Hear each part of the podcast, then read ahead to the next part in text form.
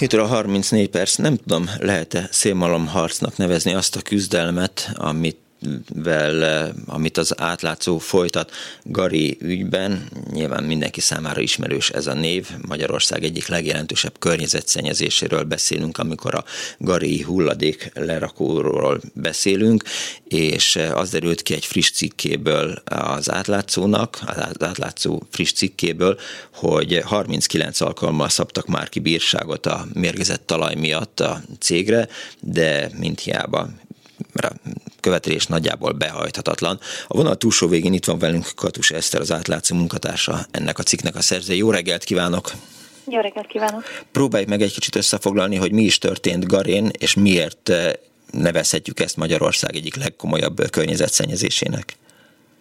Ugye itt 1973-tól növényvédő és rovarírtó szereket gyártott és csomagolt egy cég pontosabban Hidason, ez ugye nem messze van Garétól, és innen a lakosság beleegyezése is tudta nélkül ezeket a veszélyes, visszamaradt veszélyes klórtartalmú, magas klórtartalmú veszélyes hulladékot tartalmazó hordókat, tehát amiben ilyen benzol származék van, ezeket átszállították Garéra, és ott tárolták egy ilyen, hát egy ilyen kinti területen, majd hát kiderült, hogy ezek a, ezek a hordók szivárognak, és a, ez a veszélyes anyag beleszivárgott a talajba és a talajvízbe, és mire észrevették, hogy baj van, addigra már egész nagy területen elterjedt ez a, ez a szennyezett talajvíz, akkor ugye megpróbálták felszámolni, elkezdték kiszivattyúzni, akkor elszállították, megsemmisítették ezeket a hordókat, de már ez is egy komoly, komoly költséggel járt, amiben az államnak kellett segíteni, ugyanis addig a cég, a budapesti vegyi művek, az már hát majdnem, hogy becsődölt, az ugye rengeteg tartozása volt.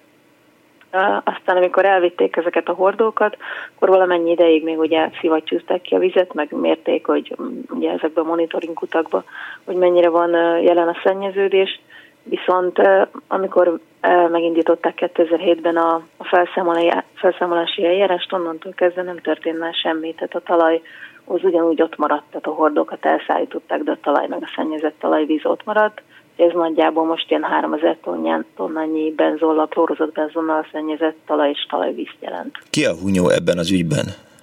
Hát ez egy nagyon összetett folyamat. Alapvetően hogy azt mondanánk, hogy a budapesti vegyi műveknek kellene ezt, ugye ezt az állam is hangsúlyozta egyszer egy ilyen képviselői kérdésre, hogy három évvel ezelőtt, amikor foglalkoztunk a mhm. témával, hogy ez ugye a budapesti vegyi műveknek a feladata lenne itt a kármentesítés, viszont ugye a cég már 14 év felszámolás alatt áll, és felszámolás alatt álló cég az ritkán tud bármit komolyabban csinálni, ugye egy állami felszámoló cég vette át ennek a felszámolósát, most már évek óta, azt hiszem 15 óta, náluk van, de hogy így nem történik semmi, legalábbis látszólag. Tehát amit mi így az Optemben, vagy akármilyen cég az adatbázisban nyilvánosan látunk, ott így érdemlépés most már jó ideje nem történt. Mi megpróbálták a meglévő ingatlanokat, vagyontárgyakat ugye értékesíteni, részben a hidasi területen, ahol ugye a gyár működött, ott most például nem tudom, amiben, akkor abban az évben, amikor először néztük, a kukoricát, meg búzát termesztettek rajta, Ugye azzal érveltek, hogy olyan rövid ezeknek a szár, hogy nem éri a talajvizet, és hogy nyilván nem lett gond, ami vagy igaz, vagy nem.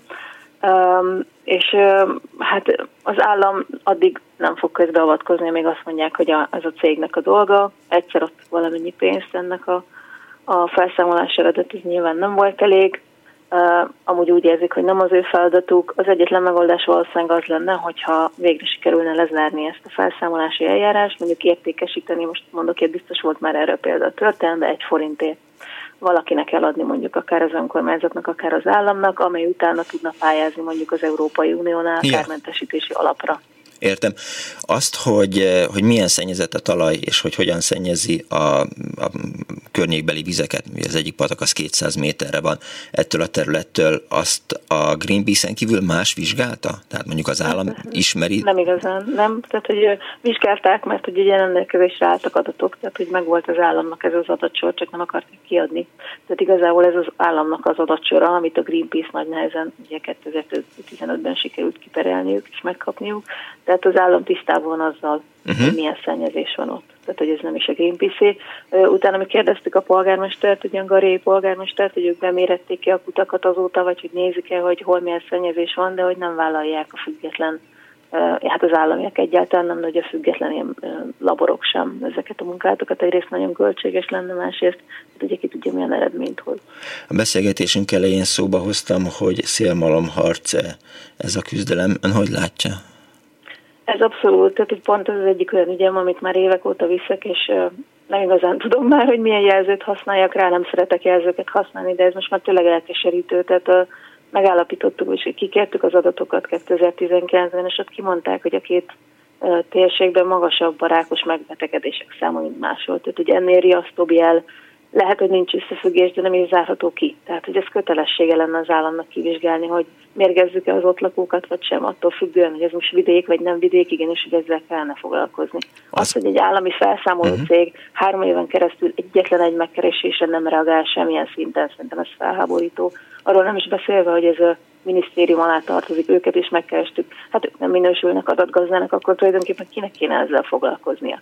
Az Tehát, hogyha mindenki a sorsukra uh-huh. hagyja azokat, akik ott élnek, akkor, akkor ennek mi lesz a vége? Soha nem lesz vége. Hát talán az ott élőknek kellene fellépniük, adott hát esetben perelni az államot. Mindenben most egy pár száz fős falu, tehát hogy mekkora lobby erővel bír. Hát azért vannak, eh, azért van a társaság a szabadsági jogért, meg eh, más civil szervezetek, hogy ilyen esetekben képviseljék eh, azoknak a érdekét, jogait, akik, akik egy, egyébként egyedül nem tudnák.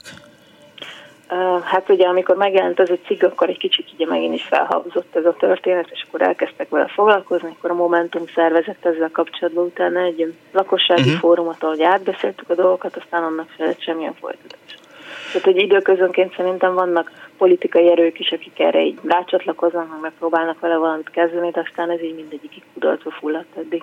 Tehát, akik ott élnek, azok pont úgy érzik, hogy magukra vannak hagyva ezzel az egész történettel ez meglehetősen kilátástalannak tűnik, semmi perspektíva nincs, a, vagy megoldás egyenlőre. Hát magunk részéről én azt tudom ígérni, hogy azért nem mondjuk annyiba, és majd minden lehetőséget meg utat megpróbálunk bejárni ahhoz, hogy legalább információhoz jussunk, vagy, vagy valami előrelépés ez történjen. Mert mint ahogy ön is említette, az Unió adhatna pénzt, vagy adna pénzt itt a felszámolásra.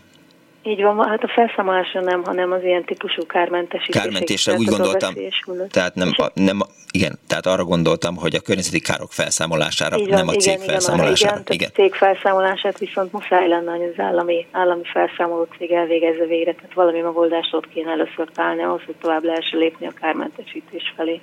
Köszönöm szépen, hogy rendelkezésünkre állt. Katus Eszter az átlátszó munkatársa, annak a cikknek Én a szerzője volt, ami a gari helyzetet mutatta be. Viszont hallásra! Viszont hallásra.